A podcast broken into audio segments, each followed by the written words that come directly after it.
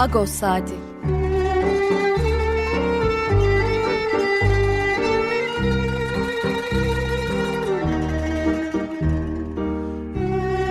Haftalık Agos gazetesinin penceresinden Türkiye ve Dünya gündemi. Agos'un mutfağından haberler, söyleşiler, olaylar.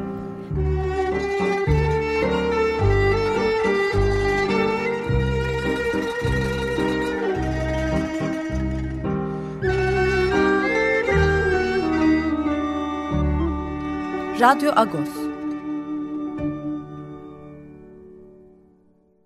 Evet, Radyo Agos'tan günaydın. Parlıyız. Ben Yetvert Anzikyan. Bu hafta size ben yardımcı olacağım.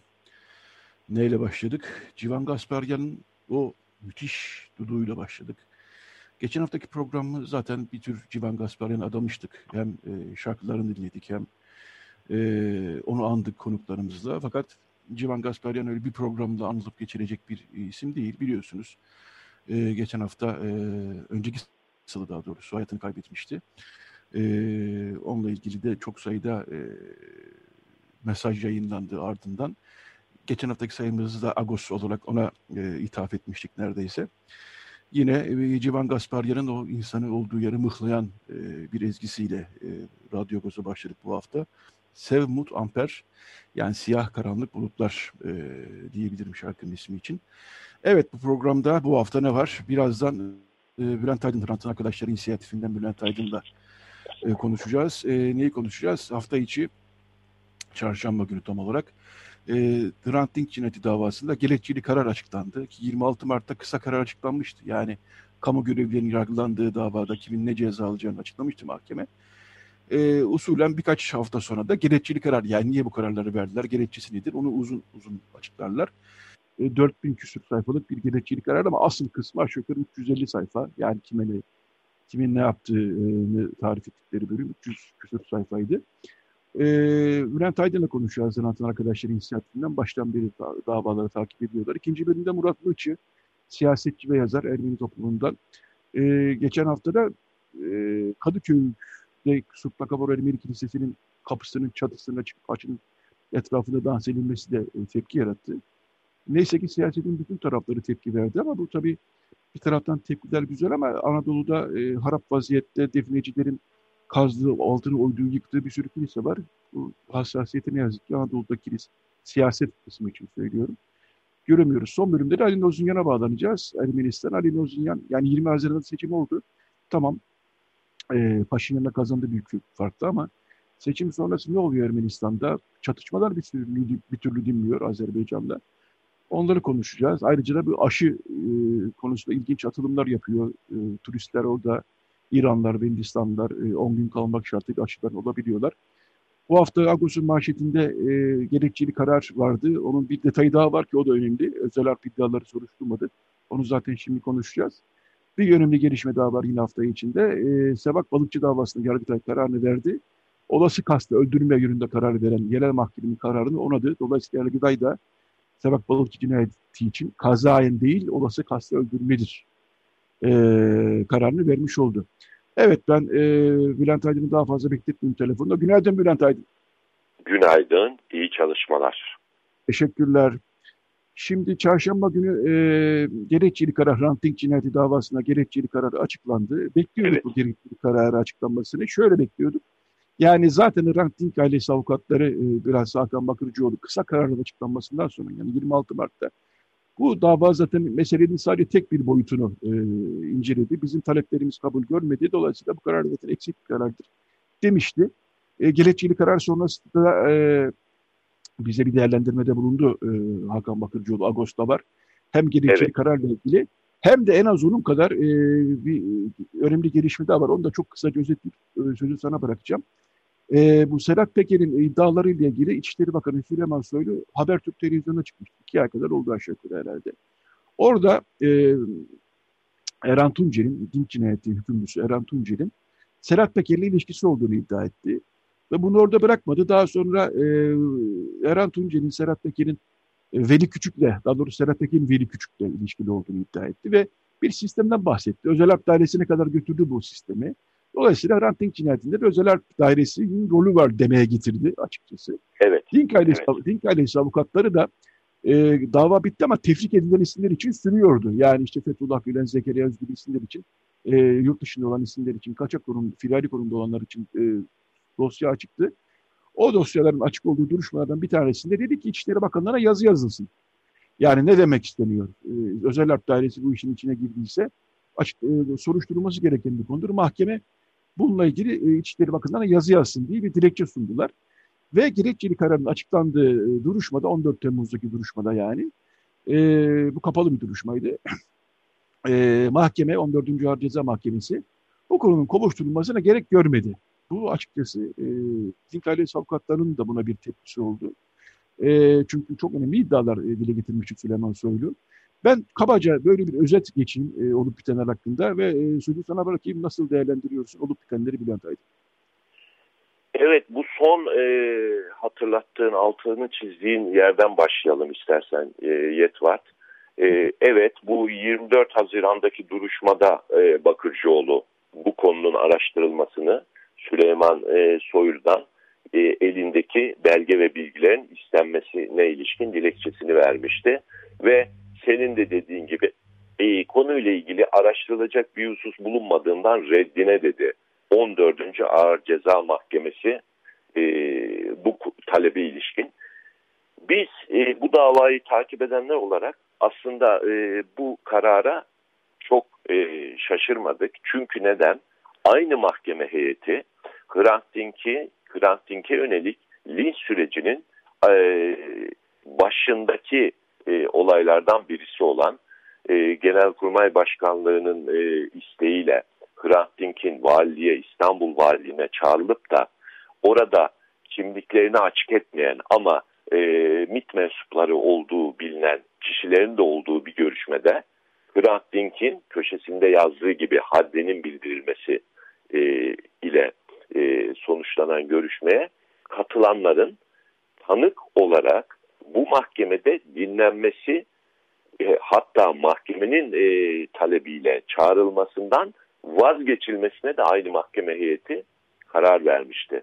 Tabi bu bütün bunlar bu davanın üzerindeki gölgeler arasındadır ve üzerine daha da çok konuşulacak şeyler bunlar.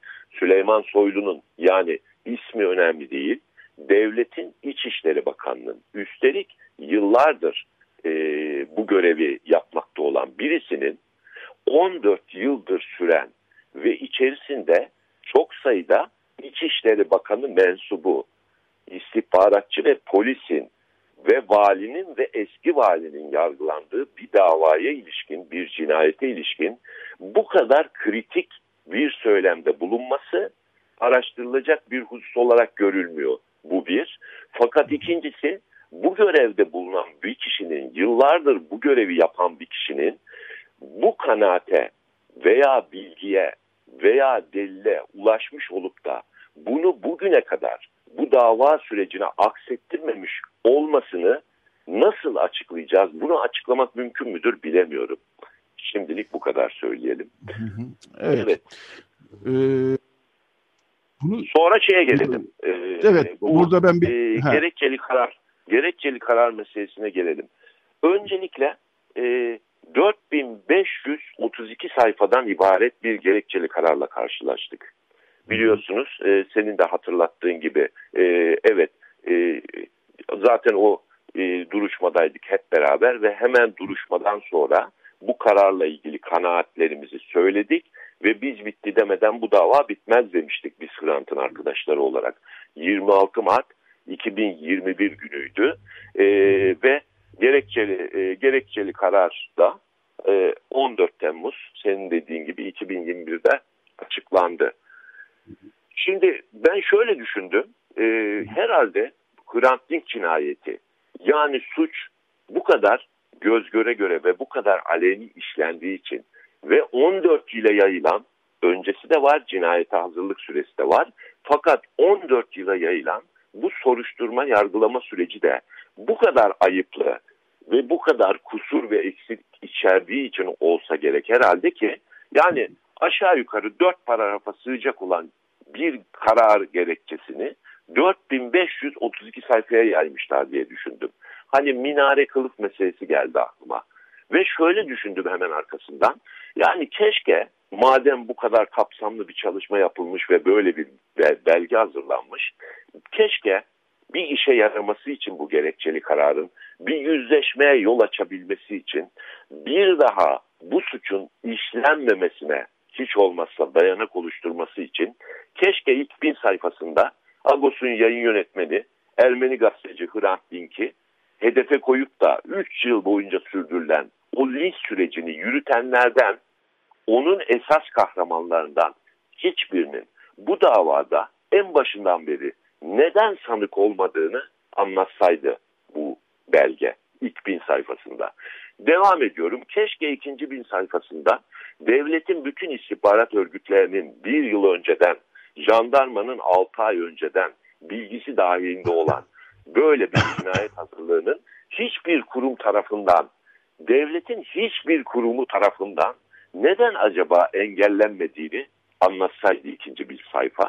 Keşke üçüncü bin sayfa bunca aleni tehdide rağmen, kapısının önüne gelen tehditlere rağmen, yazılara rağmen Hrant Dink'in defalarca kendine yönelik tehdidi kendi köşesinde yazmış olmasına rağmen onu korumak için parmağını bile kıpırdatmayan ve onu öldürmek için hazırlananları derdest etmek için de parmağını bile kıpırdatmayan İstanbul'daki, Trabzon'daki, sorumlu mevkilerdeki bu davanın bazı sanıklarının neden hiç ceza almadıklarını ve hatta beraat ettirilmesini gerekçelendirseydi bu belge diye düşündüm. Ve so dördüncü bin sayfanın bu dinlenmesinden vazgeçilen tanıkları, soruşturma izni hiç verilmeyen sorumluları, açılamayan e, soruşturma evraklarını, e, ka, e, savunma e, müdahil tarafın, Hrant Dink e, ailesi avukatlarının sayısını bir defada söylemenin mümkün olmadığı kadar çok bu davanın özüne esasına ilişkin taleplerinin neden sistemli bir şekilde reddedildiğinin gerekçesini yazsalardı. Bak 532 sayfa kaldı Yetvart. Keşke bu son 532 sayfada da güpe gündüz İstanbul'un orta yerinde işlenen bu cinayetin filmlerinin, fotoğraflarının, belgelerinin, ses kayıtlarının nasıl olup da ortadan kaybedildiği keşke anlatılsaydı diye düşündüm. Ve tabii e, hiçbiri bu söylediklerimin hiçbirisi bu 4532 sayfalık gerekçeli kararda yok. Bu ilk karar değil biliyorsun. E, bu dava başladığından beri yine bir Temmuz ayıydı. Temmuz ayının başıydı. 2 Temmuz 2007'de bu davanın ilk duruşması olmuştu Yetvat. Evet. Aradan aradan evet bugün itibariyle net olarak 14 yıl geçmiş. Bu 14 yıl boyunca e, kararlar alındı. Çeşitli e, hükümler kuruldu. Bu hükümler eksikti, yanlıştı. O yüzden bozuldu. Ve şimdi ben şöyle düşünüyorum. Gene başladığımız yerdeyiz. Büyük bir tur atıldıktan sonra neredeyse aynı yere gelmiş durumdayız.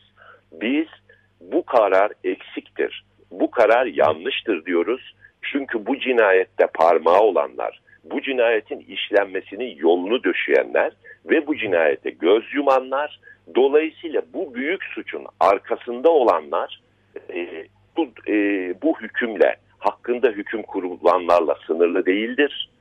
Buna rağmen bu şekilde bu davanın genişlemesine izin verilmedi.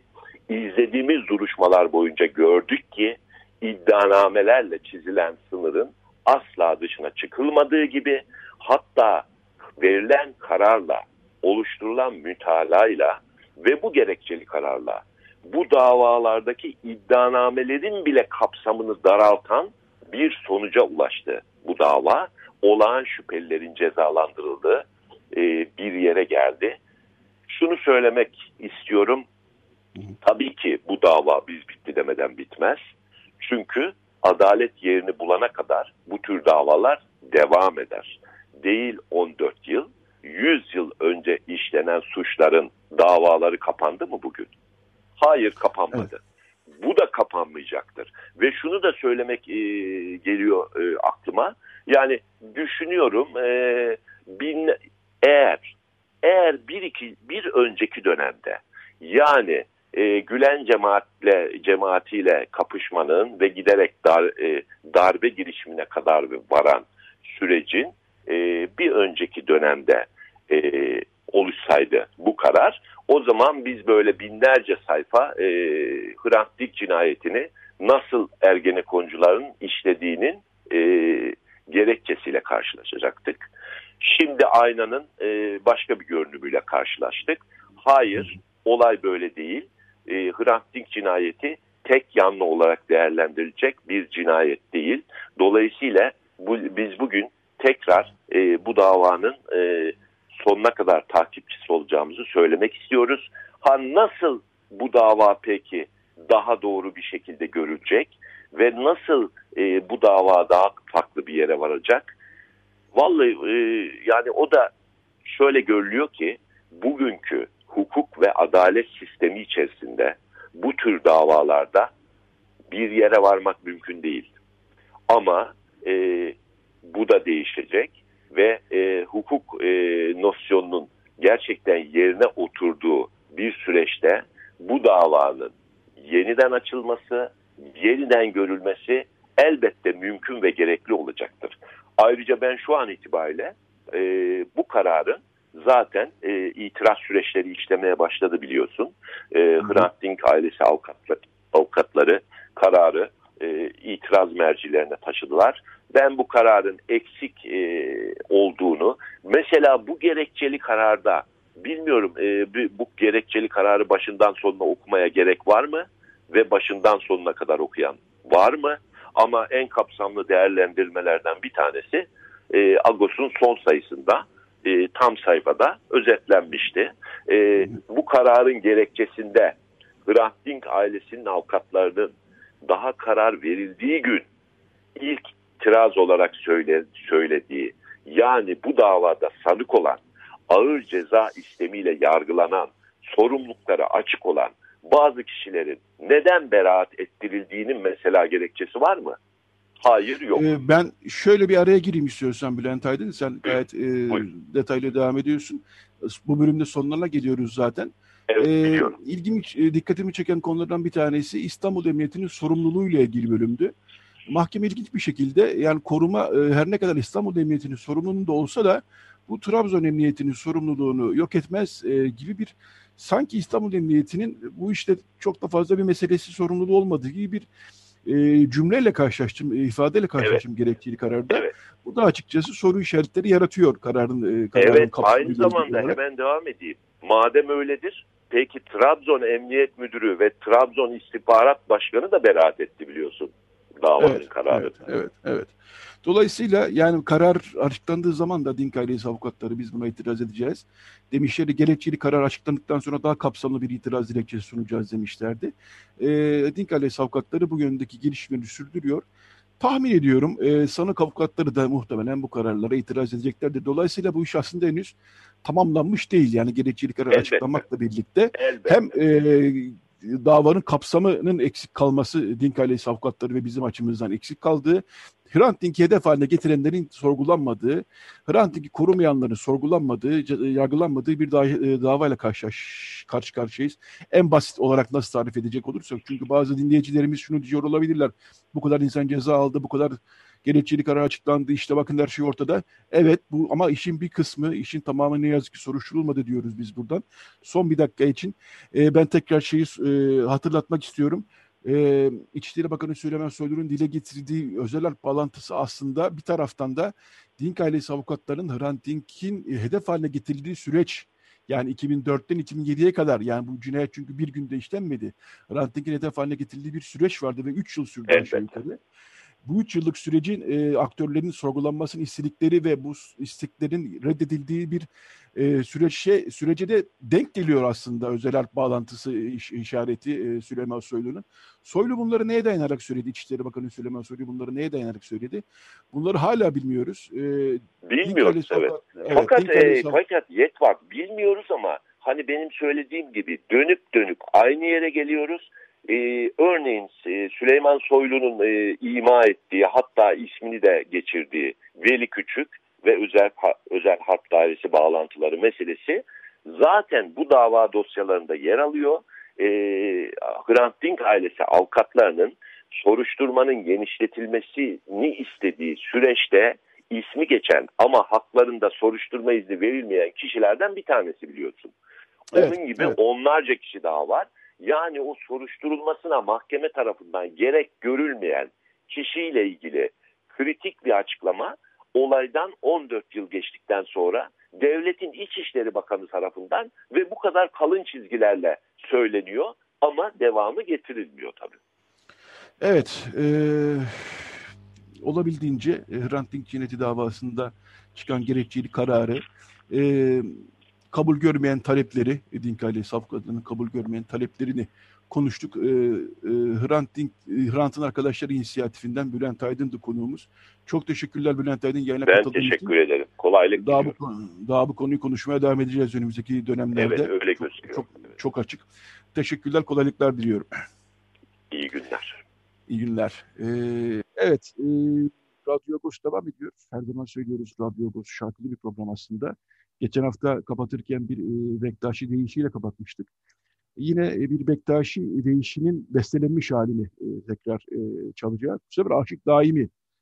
E, geçen hafta e, hayatını kaybeden Ahmet e, Yurtdede ile kapatmıştık. Bu sefer Aşık Daimi 70'lerin bilhassa önemli bir ismi Aşık Daimi. E, onundan, onun sesinden, daha doğrusu onun bestesinden ve onun sesinden dinleyeceğiz. Ey Şahin bakıştım. Daha sonra reklam, daha sonra Radyo devam edecek. Evet, Radyo Agos devam ediyor. Reklamdan sonra bir şarkı daha çaldık. Lucy Koçyan, Ermenistan'ın çok ünlü, bilinen sanatçılarından. 50'lerde, 60'larda, 70'lerde hakikaten e, iyi bilinen bir müzisyen. Hımayak Can e, şarkısını dinledik. Evet, bu bölümde Murat Mıhçı, e, siyasetçi bir yazar Murat Mıhçı konuğumuz. Murat Mıhçı, doğma büyüme Kadıköylü. Kadıköy'ün Ermeni toplumu içerisinde de çalışmalar yürütür. Ayrıca HDP'de de çalışmalar yürütüyor. E, Murat günaydın, hoş geldin Parlus. Parlus, Ahmet Parlus. Şimdi ne konuşacağız? Geçen hafta e, cumartesi akşamı olduğunu tahmin ediyoruz. E, Kadıköy e, çarşı içindeki Surptakavor Kilisesi, Ermeni Surptakavor Kilisesi'nin önünde bir kalabalık toplanmış gecenin saat 12'sinde. Şarkılar, e, içki de içiliyor muhtemelen. Danslar filan derken iki kişi e, birdenbire e, Surtlakor Kilisesi'nin e, kapısına, büyük kapısının tepesine çıkıyor.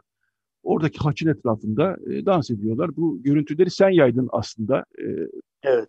Pazar günü akşam saatlerinde ve görüntülerin yayılmasıyla gerçekten e, özel, önce sosyal medyada büyük bir tepki oluştu. Daha sonra bu iş siyasete e, siyasete de e, sıçradı ve e, siyasetçiler de sırayla e, sert tepkiler gösterdiler. CHP'si, e, AKP'si, HDP'si. E, AKP'nin e, tepki göstermesi şu açıdan ilginçti. Evet önemli tabii. Yani Cumhurbaşkanı Erdoğan'dan AKP sözcülerine kadar işte dini bir mekana böyle bir saygısızlık kabul edilemez çerçevesinde e, şeyler söylediler. Dolayısıyla e, bu oraya çıkanlar gözaltına alındı. İçişleri Bakanı Süleyman Soylu ayrı bir açıklama yaptı. Valilik ayrı bir açıklama yaptı. E, üç kişi yani arabayla gelen ve e, orada dans eden iki kişi toplam üç kişi gözaltına alındı. Saatler sonra iki kişi e, ev hapsi e, ile serbest bırakıldı. Bir kişi tamamen serbest bırakıldı. Evet bir reaksiyon oluştu e, bir taraftan. Bir, fakat bir taraftan şöyle bir problem var. Problem mi demek lazım buna bilmiyorum aslında ama yani Kadıköy son birkaç yıldır, bilhassa son bir yıldır artık modasıyla Kadıköy'üyle e, gece saatlerinde oradaki sakinlerin de biraz artık bu işten rahatsız olduğu bir hal almıştı bu iş zaten. Çünkü e, benim düşünceme göre e, bu muhafazakar e, baskıcı siyaset e, nedeniyle İstanbul'un diğer semtlerinde artık eğlenmek mümkün değil. Yani şöyle bir anız alıp sahil kenarında oturmak, içmek mümkün değil. Bu iş sadece Kadıköy'de mümkün gibi bir algı oluştu. Kadıköy'de de çok sayıda bar, kafe var zaten. E, Kadıköy'ün e, işte e, toplumsal yapısı da buna uygun. Yani ama sonuçta e, sakinler bu işten biraz şikayet olmaya başlamışken bir de bu iş böyle e, ibadet yerlerine sıçramış vaziyette ama bu da aslında yeni değil. Çünkü ben de çok uzun süre Mala'da oturdum. Artık orada oturuyorum ama şunu biliyorum. Gerek Bahariye'deki Rum Kilisesi, gerek Kadıköy'deki Rum Kilisesi, gerek Kadıköy'deki Ermeni Kilisesi ve diğer kiliselerin önünde civarında çöp atmak, orada işte oturmak, e, oradaki e, kilise e, gece vakti de olsa e, kilise ailesini rahatsız etmek gibi şeyler de oluyordu. Bu iş böyle bir zirveye çıkmış oldu bu son vakayla. E, Kadıköy'de ne oluyor Murat? Ben sözü sana bırakayım. Aslında çok güzel özet, özetledin Akbarik. Yani e, mesele aslında Kadıköy'ün e, Kadıköy'de ne oluyor değil, Türkiye'de ne oluyor ile başlamak gerekir. E, ger e, Türkiye'de e, minik bir alkolün bile e, fotoğraf vermeyen seküler insanların oluştuğu bir toplum haline dönüştü. E, ufacık bir alkolün e, gerçekten çok e, büyük bir radikal bir işmiş gibi e, gösterilen e, ve bir yanıyla da e, kültürel erozyonun Kadıköy çarşısında da Kadıköy'de de e, ne yazık ki etkilerini görüyoruz.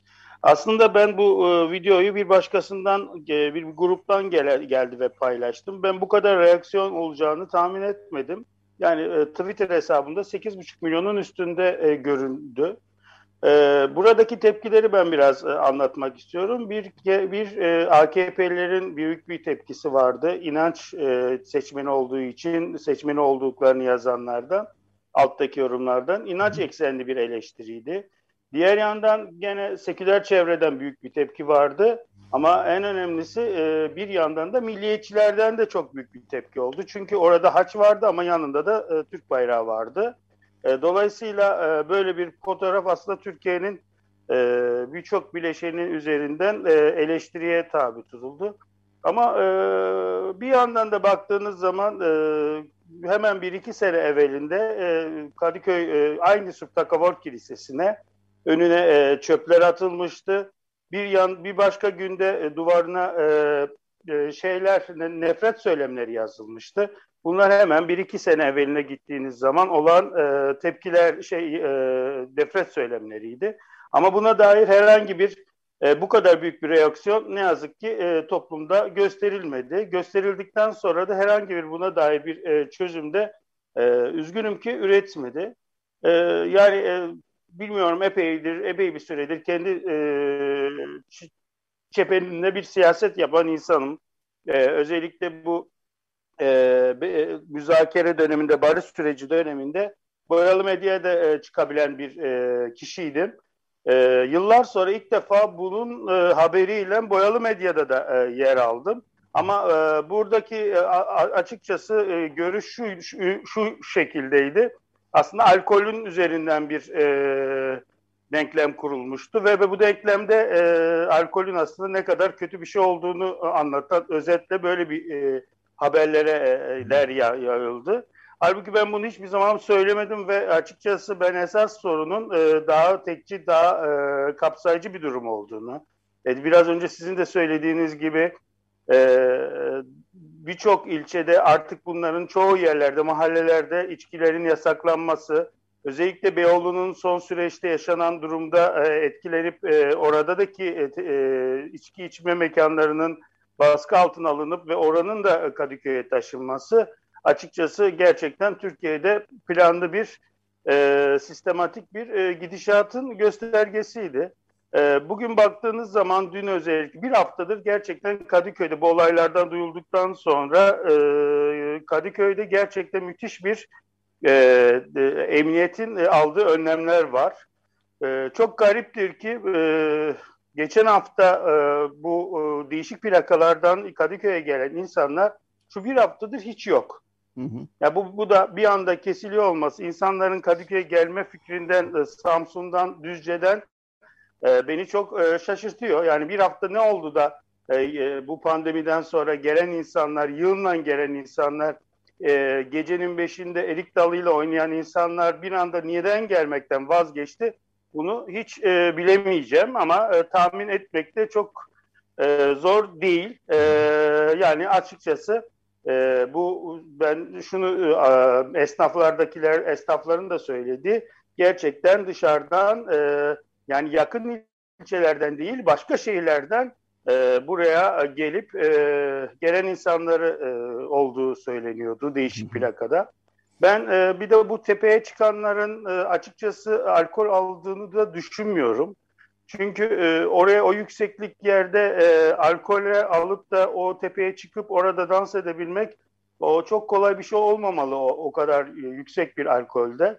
Yani ben e, biraz daha başka bir e, niyetin olduğunu e, düşünüyorum.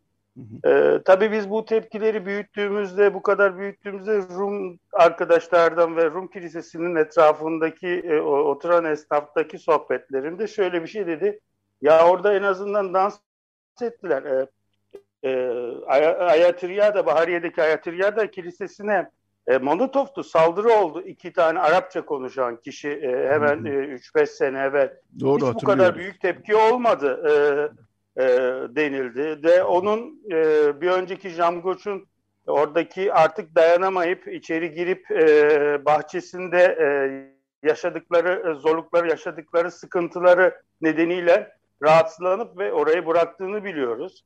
Ee, yani gerçekten aslında bu büyük kapsamlı bir şey. Ee, ben e, özellikle Hristiyan toplumunun e, artık görünür olmadığını ve o birlikte yaşama kültürünün ne yazık ki bu toplumda e, dünyanın herhalde Müslüman ülkeler arasındaki en az Hristiyanın kaldığı bu ülkede e, gerçekten büyük bir sıkıntı yarattığını söylüyorum.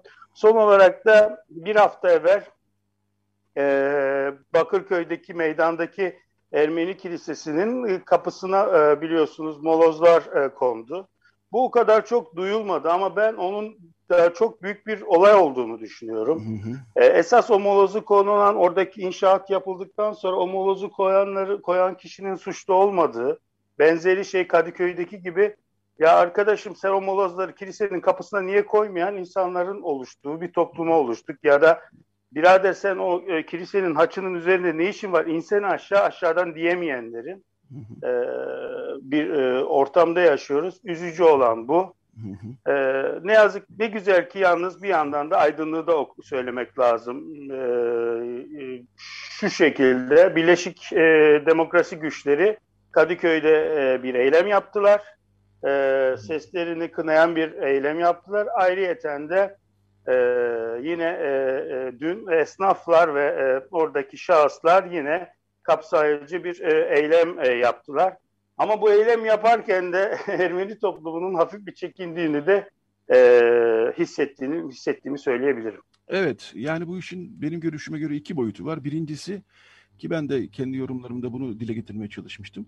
Yani o kilisenin kapısına çıkarken e, aklından ne geçiyor insanların bunu anlamaya çalışıyorum ve e, şu herhalde o kilisenin aslında korunmasız, değersiz, e, aslında belki de boş bir kilise olduğu algısı o kadar yerleşmiş vaziyette ki insanlarda yani o kilisenin kapısına çıkıp dans etmekte herhangi bir e, şey sıkıntı görmüyor. Yani çünkü yıllar yıllar yıllar yıllar boyunca bu ülkede ne Ermenilerin yaşadığı, e, Ermenilerin yaşamadığı, Rumların yaşamadığı, Ermenilerin varsa bile Ermenistan'dan geldiği yönünde artık bir düşünce ve algı oluştu ne yazık ki. Bu da tabii bu içinde bulunduğumuz muhafazakar siyasetten e, ar, e, farklı e, değil.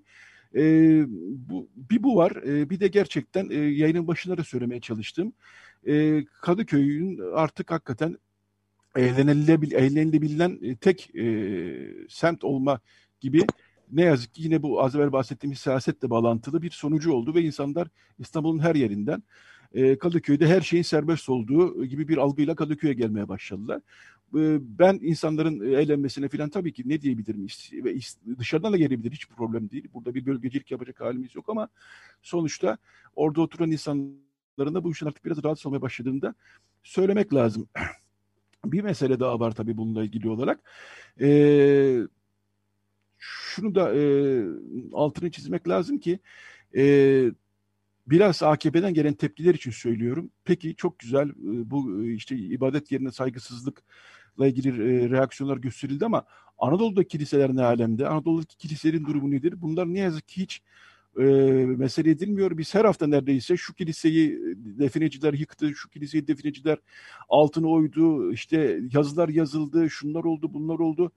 E, her hafta bununla ilgili bir yazı yazıyoruz, haber yapıyoruz. Neredeyse her hafta satılığa çıkartılmış kiliseler var Anadolu'da. Bun, yani bu Anadolu'da kiliseler niye ise hiç problem edilmiyor e, hükümet tarafından, e, mevcut siyaset tarafından. Bu da işin bir başka yönü gerçekten. Yani bunlar Anadolu'daki e, sahipsiz kalmış ne yazık ki artık daha doğrusu sahipsiz derken cemaati kalmamış kiliseler için çok da ağır işler oluyor e, açıkçası. Bununla ilgili de ne yazık ki e, hiçbir e, şey e, duyarlılık, e, farkındalık Yok. göremiyoruz. Evet. Ne dersin bu konuda? Ee, ya ben bir de biraz daha geçmişe bakacağım. Hatırlarsın e, sizler de haberini yaptınız. E, okulun açıldığı günlerde 3-4 sene e, dönem öncesindeydi. Kalfayan okulumuza iki kere e, Surpaştı Bremanka duvarlarına yazılı, yazılı nefret söylemleri, yazılamalar yapıldı. Bunların failleri ne oldu, bulundu mu? Hep bir deli çıktı ve ya da aklı önden giden böyle bir e, bir şey oldu ve hiç hep hemen hemen münferit açıklamalar oldu. Hatta bu olaylar olduğunda Kadıköy'deki e, yaşan yaşanan bu e, zulümden sonra e, CHP'li e, sözcünün de Faik e, sözcüğünün de Öztürk. E, Öztürk'tı. Öztürk'ün da e, açıklaması vardı ve e, bu münferit, e, güzel münferit olabilir, münferit olma ihtimali de vardır. Ama acaba siz bunu araştırarak mı hemen daha e, 10 saat sonra bunu e, söyleyebiliyorsunuz? E, kendisiyle tanışmışlığım da vardır. Çok da bu konularda e, yani bizleri bilen bir insanın e, kendi örgütünün en kuvvetli olduğu bir yerde ben araştırda araştırma yaptığını düşünmüyorum. Çünkü kendi örgütü bile bu konuda araştırma yapıyor olsaydı beni arayacaklarından çok eminim. E, ve ben e, böyle bir münferit kelimesinden irite oluyorum. Yani araştırın ve münferit çıksın. Hiç araştırma yok ve hiçbir şekilde nihayete sonuçlanmıyor. Rum Kilisesi'ne e, e saldırı sırasında o zamanki Jamgoç e, Antakyalıydı Hı E, ben de ilk gidenlerdendim benim evime çok yakın. E, polisin söylediği, polise şöyle diyordu. Ya kendi aralarında Arapça konuşuyor. Polis de dönmüş diyordu ki e, sen nereden biliyorsun Arapça? Sen Rum değil misin? Sen bırak benim ne dediklerini, ne konuştuklarını bile anladım diyebilen bir ortamda o iki Arap, o iki kişi ne oldu bilmiyorum. E, yani e, bir gözaltına alındı. Bir tanesini esnaf dövdüğü için gözaltına alındı. Ama onun sonrasında ne oldu? Bu münferit denen şeyler neri, nasıl bir münferitlik ki hep e, bu şekilde oluşuyor. Kilisenin haçını kıran kişinin e, kuzguncuktaki e, ki şahsın e, şeker hastalığından dolayı her şeker hastasının böyle tepkisi varsa biz gerçekten yanmışız. Açıkçası Lozan'a göre benim bildiğim kadarıyla e, e, azınlıkların e, ibadethanelerinin ve e, mezarlıklarının, kutsal mekanlarının devlet güvencesi altında olması gerekirken birçok yer istimlak edilmiş, birçok yer satılmış. Kalan yerlerde e, e, bizler bile e, belki orasını e, şeyle giriyoruz, parayla giriyoruz. Bir müze haline dönüştürülmüş. Yani ben e, açıkçası biz buradaki en büyük sorunun e, bu kutsal topraklarda e, en e, e eski halklardan olan e, bizlerin, Keldanilerin, Süryanilerin, Asurilerin artık neredeyse e, hiç e, hatırlanmadığı görüşündeyim. %99.9'un %99.9'un e, en azından kağıtta İslam olarak yazıldığı bir ülkede bizim e, hiçbir şeyimiz konuşulmuyor. E, yani ben açıkçası esas sorunun biraz e, kültürel erozyon ve zihniyetin olduğunu düşünüyorum olayının bir içki bağlantısıyla e, kapatılacak kadar basit olmadığını düşünüyorum. E, ve bu kesinlikle bundan dolayı bile e, münferit olmadığını düşünüyorum. Biraz böyle e, bir e, evet. uzunca bir cevap vermiş olayım. Yok o diğer vakalar da önemliydi. Bilhassa Bahariye'deki Rum Kilisesi'ne yönelik Molotov kokteyli saldırı e, ve yani şu çok basit en basitinden e, bu Tusurtla Kavur'un hemen yanında yanındaki öbür meydanda bulunan Rum Kilisesi'nin önünün aslında bir çöp konteyneri e, mekanı olması. Buna benzer çok çok çok fazla Bahariye'deki şeyler. de aynı şekilde. Evet, ee, bir evet. hafta kaldırdılar sonra tekrar geri geldi. Ee, yayından önce sene konuştuğumuzda şey demişim. Peki dün akşamki durum neydi diye sordum. Cuma akşamı çünkü. Ee, her köşe başında polisler vardı dedin. Yani biz bu işin ortasında bir türlü bulamıyoruz galiba. Bu sefer de yok, yok. Bu sefer de bir sıkı yönetim e, Kadıköy'de sanki ilan edilmiş. Ee, Senin... İnanamazsınız. İnanamazsınız. Ee, inanamazsınız. Yani barların neredeyse her mekanın önünde e, şey vardı, bir e, güvenlik e, vardı. Bu resmi güvenlik vardı. Gayri resmi sivil giyinenleri hiç e, onları bile bilmiyoruz tabii görmüyoruz. Sivil kıyafetli insanlar. E, dün gece geç saatlerde çıktım. E, o kilisemiz önünde birkaç gün e, neredeyse çapraz duruşta tutan e, e, araba kapının önüne kadar çekilen emniyet görevlileri vardı. Sanki e, koruma gibi. Bu da kötü bir durum ama e, esas sıkıntı şu. E, gerçekten dediğiniz gibi bir şeyin arasını bulamama, gerçekten bu işin demokratik alanını bulamama hali ne yazık ki e, çok hakim oldu. E, üzüldüğüm bir konuda açıkçası e, bizim toplumunda e, bizim benim bu tip açıklamalarımız sonrasında bir yanıyla e, çekindiklerini de gördüm. Yani bunun e, medyada duyulması bile insanları e, bir e, korku ve kaygı yarattığını gözlemledim. Bu da e, dipnot olarak vermiş olayım. Evet ne yazık ki Ermeni toplumu hala her ne şekilde olursa olsun bir şekilde gündeme gelmekten hala rahatsız. Çok teşekkürler Murat Mıhçı. E, doğma büyüme Kadıköylü bu son vakayla ilgili de yakından ilgilendi. E, yayınımıza katıldı. E, çok teşekkür ediyoruz Murat. Sana kolaylıklar diliyoruz. Çok mersi. İyi programlar. Teşekkürler. Sağ olasın. Var öyle. Mersi. Evet, e, Radyo Ghost devam ediyor. E, Kadıköy'deki meseleyi konuştuk. Son e, kısmı ile ilgili birkaç cümle daha söylemek istiyorum gerçekten. Yani Murat'ın e, anlattığı dün gece itibariyle bütün barların önünde polisin olması, barlar sokağının her tarafında polis arabalarının kaynaması. E, ya hakikaten bu, bu işin e, ortasını bir şekilde bulamadık ne yazık ki. E, bu sefer de e, eğlenenlere, e, içkili mekanlara gidenlere e, üzerinde aşırı bir baskıya e, dönüştü bu iş. E, burada hakikaten yeni bir yol açmamız gerekiyor, yeni bir yolla ilerlememiz gerekiyor ve e, Kadıköy'ün değil İstanbul'un her yerinde aslında e, eğlenilebilecek, içkili mekanlara gidilebilecek bir tüm Türkiye için tabii geçerli. E, bir e, hayata doğru gitmemiz için e, çaba göstermekte. Yani bu bir e, siyasette bu kadar mesele varken bu mu sorun diyeceksiniz ama bu da bir sorun gerçekten. İşte sonuçlarını geçen hafta gördük. E, görüyoruz. E, insanları e, kendi mahallelerinde neler yaşadıklarını biliyoruz. Dolayısıyla bu konuda yeni bir e, bakış açısına, yeni bir e, girişime de ihtiyaç var. Öyle gözüküyor. Evet, e, Radyo Gos e, şarkılı bir program diyoruz her zaman. Yine bir e, şarkıyla şimdi bir ara vereceğiz. Nikoteini. Nikoteini'den e, daha önce de şarkılar çaldık. E, Türkiye'de yaşayan e, iki Rum'dan, Yunan'dan bahsediyoruz. Nikos Papayorgu ve Asinet Fotinikokala. Nikos Papayorgu Laf'ta e, Asinet Fotinikokala kanun e, çalıyor ve kayıtlarında YouTube'da yayınlıyorlar. Nikoteini diye ararsanız bulabilirsiniz. Şimdi Nikoteini'den bir e, can, e, canlı değil de bir kayıt daha doğrusu dinleyeceğiz. E, Itala Nahadio Cardies. İki kalbe, iki kalbe sahip olmak isterdim şarkının ismi. Peşine bir de küçük bir e, melodi daha eklemişler. Nikotiyen'i dinliyoruz. Daha sonra bir reklam, daha sonra Ali Noz'un yanına umarım ki bağlantımız olacak. Evet, söz şimdi müzisyenlerde. Radyo Agos. Evet, Radyo Agos devam ediyor. Ee, bu bölümde Ermenistan'a uzanıyoruz. Ali Noz'un yanına ne zamandır yayın yapamıyorduk. Ee, meşguliyetler, şunlar bunlar derken e, bu haftaya nasip oldu. Günaydın Alim Parlus. Günaydın Parlus. Evet 20 Haziran'da seçim oldu. Seninle yayın yapamadığımız dönemde. Ee, sen aslında öncesindeki hafta söylemiştin e, kamuoyu anketleri yanıltıcı e, Paşinyan büyük bir farkla kazanabilir şaşırmayın demiştin. Öyle de oldu. E, Paşinyan e, partisi sivil sözleşme yüzde 53 nokta bir, yüzde 54 civarında bir oy oranı aldı. E, Koçaryan e, yüzde 20'ler civarında kaldı. E, fakat 20 Haziran'dan bu tarafa da yeni hükümet kuruldu mu kurulmadı mı ne oluyor ne bitiyor e, ne oluyor Ermenistan'da siyaset açısından? hükümet e, kurulamadı çünkü e, senin dediğin gibi e, ikinci e, çıkan e, seçimden hmm. Koçaryan e, seçimde e, hile olduğu e, hmm. iddiasıyla.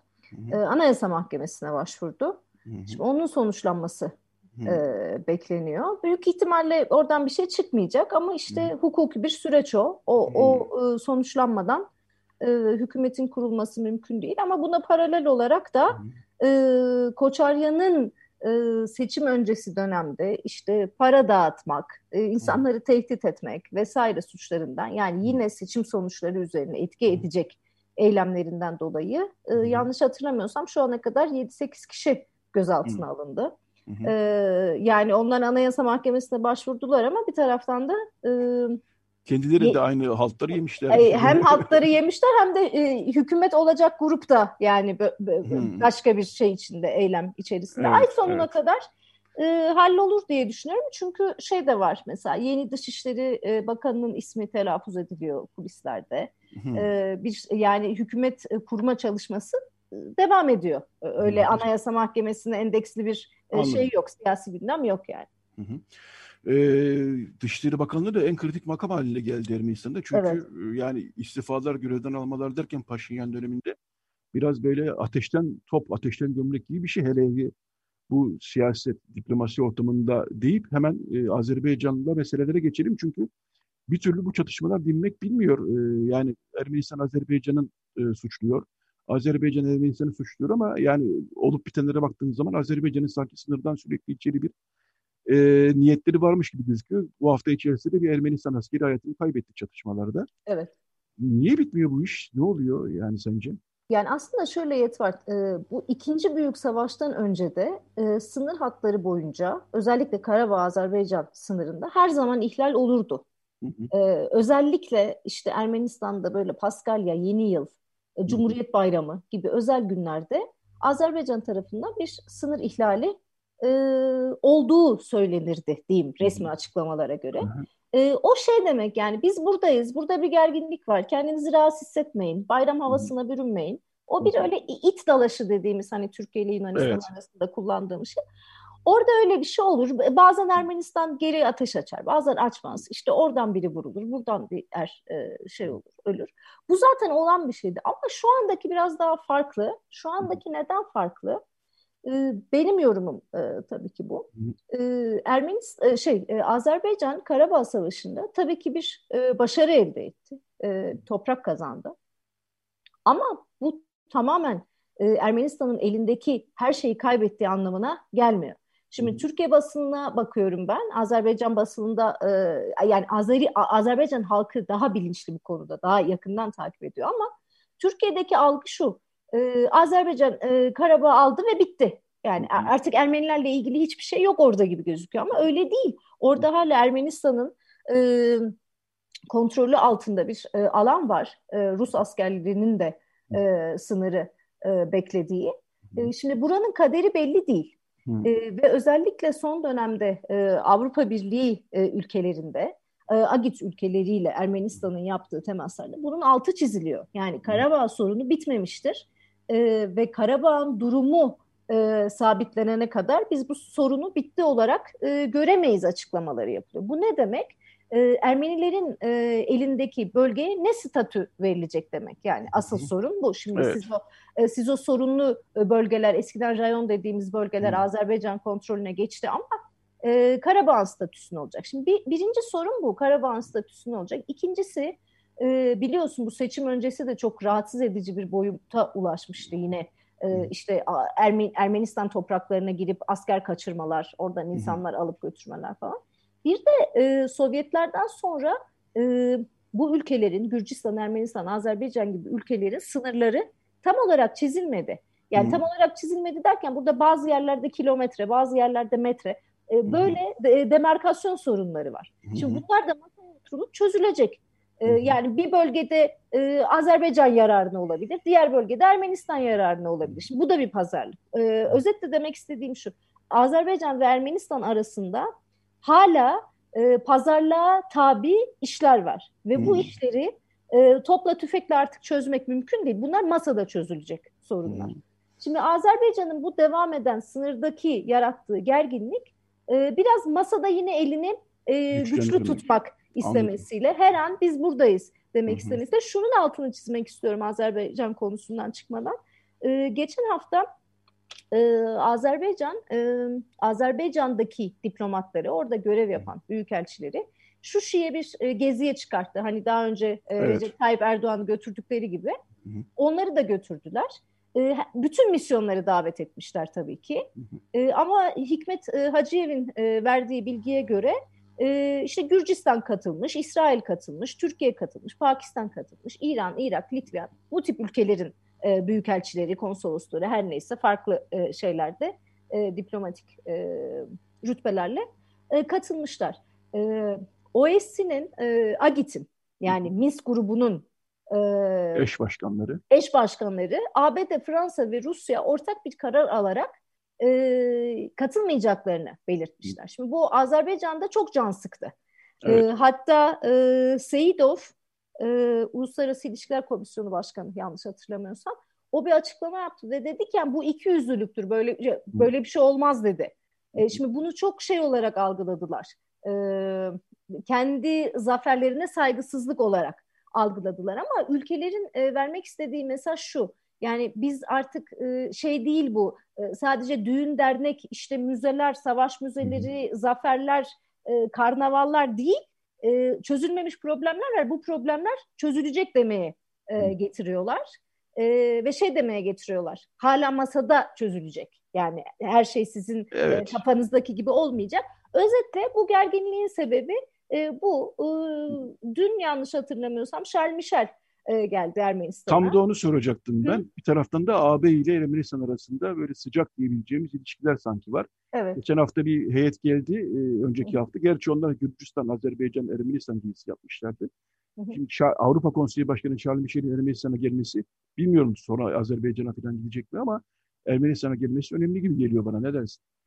Önemli tabii ki. Buradan şeye de gidebilir, Azerbaycan'a da gidebilir. O o kadar önemli değil ama şey önemli bence. Burada verdiği mesaj önemli. O da altını çizdi. Yani Karabağ sorunu bitmedi. Hala dedi Agit, Minsk masaya oturmadı. Özetle Batı e, savaş bitti diyor ama yani bu pazarlıkta biz de olacağız. E, bu daha geniş bir e, konsensusla çözülebilecek e, bir problem e, diyor. E, Rusya Genelkurmay Başkanı yardımcısı e, dün yine e, Ermenistan'daydı. E, Rusya ve Ermenistan arasındaki askeri işbirliği ile ilgili bir e, toplantı yapıldı. Özetle savaş bitti.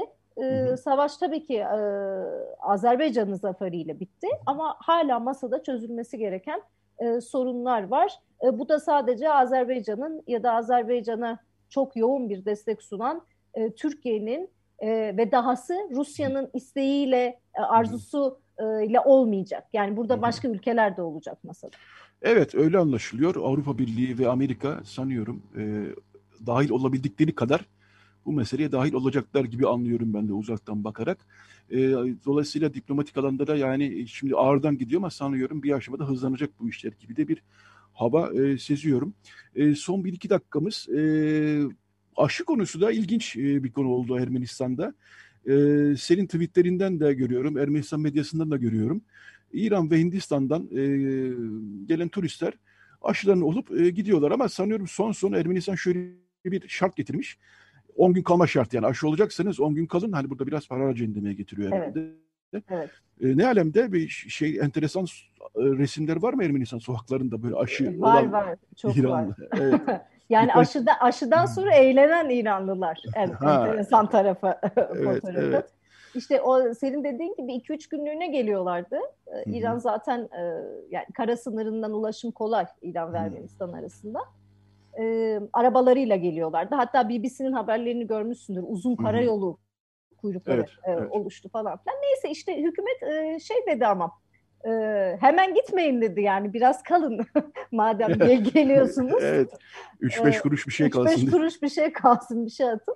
E, e tabii şeye dönüşüyor Edward yani çok hoş değil aslında aşı turizmine evet, e, dönüşüyor. Evet. Farklı fikirler var yani bir kısım insan diyor ki Ermenistan o kadar zengin bir ülke mi ki diğer ülkelerin yapmadığını yapsın bilabedel aşı dağıtsın. Sonunda sonuçta kendisi satın alıyor bu aşıları. Kendi bir para harcıyor. E, ama tabii yani bir sağlık e, sağlık hakkı var insanların. Böyle Doğru. E, Doğru. kötü bir dönemde e, böyle 10 gün şartı biraz acımasız geldi bana. e, doğrusunu söylemek gerekirse. Evet. Ee, ama yine de böyle hayata biraz renk katan bir şey oldu. Çünkü gerçekten sıkıntılı günler geçirdi Ermenistan. Ben de şimdi sabah şeye bakıyordum Ermenistan medyasında hani nerelerde aşı olunabilir, nerelerde çadır kurulu turistler için. Bunlarla bir tanesi de Kaskat'ta çadır var evet. diye okuyunca şimdi Kaskat'ta çadırda aşı olmak vardı Ermenistan'da diye içimden geçirdim. Yani inşallah geleceğiz tekrar pandemiden sonra oralara.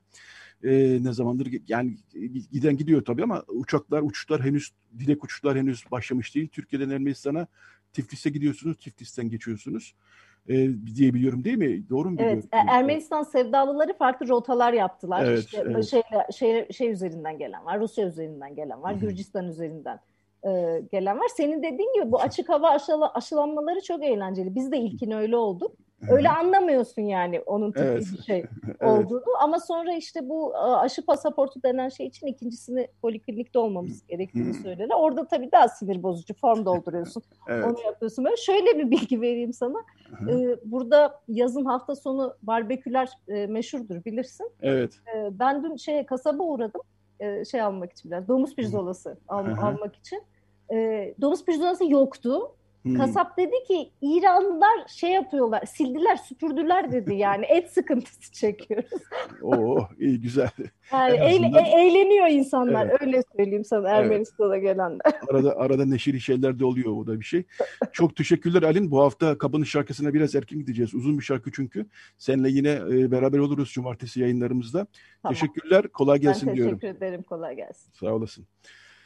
Evet, e, bu hafta kapanış şarkısına biraz erken gidiyoruz çünkü uzun bir şarkı, bir birazcık uzun bir şarkı, çok da uzun değil. Jordi Sabal, geleneksel müzikler üzerine yaptığı icralarla, orkestrasıyla beraber iyi bilinen bir isim, Katalan bir müzisyen. E, onun Maria Matren Virginem'le beraber bir kaydı, e, Libre Vermel de Montserrat, Montserrat'ın Kırmızı Kitabı. E, bu kitap aslında Katalonya'da Montserrat Manastırı'nda 14. yüzyıldan kalma bir el yazması. Bu el yazması e, geç orta çağ şarkılarını ve danslarını içeren metinleri e, bir araya getirmiş ve hacılar için, o zamanki hacılar için e, iffetli bir e, dans etmek için, iffetli ve dindar bir şeye ihtiyaç duyan hacılar için e, yazılmış notlar bunlar. E, Jordi Sabal da bu notlardan e, bes, e, canlandırmış, icra etmiş. E, bu icra e, çok hakikaten e, ilahi bir müzik. E, çok da iyi icra ediyor Jordi Sabal. İstanbul'da konser vermişti belki bilenler bilir. Evet, dolayısıyla Jordi Sabah ve Mariam e, Matren Virginem'den, e, Virginem'den dinleyeceğiz. Libre Vermel de Montserrat, Montserrat'ın Kırmızı kitabını dinleyeceğiz. Recide Beren Baltaş yardımcı oldu. Bizden bu haftalık bu kadar. Haftaya yeni bir radyo buluşmak üzere diyoruz.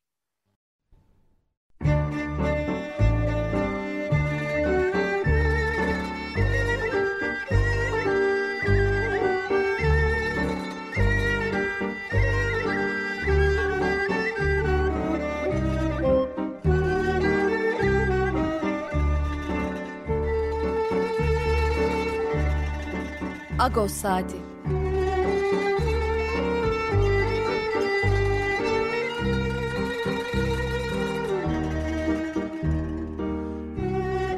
Haftalık Agos gazetesinin penceresinden Türkiye ve dünya gündemi.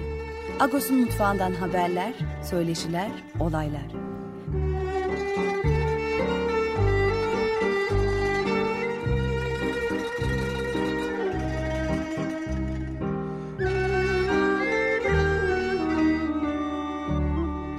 Radyo Agos.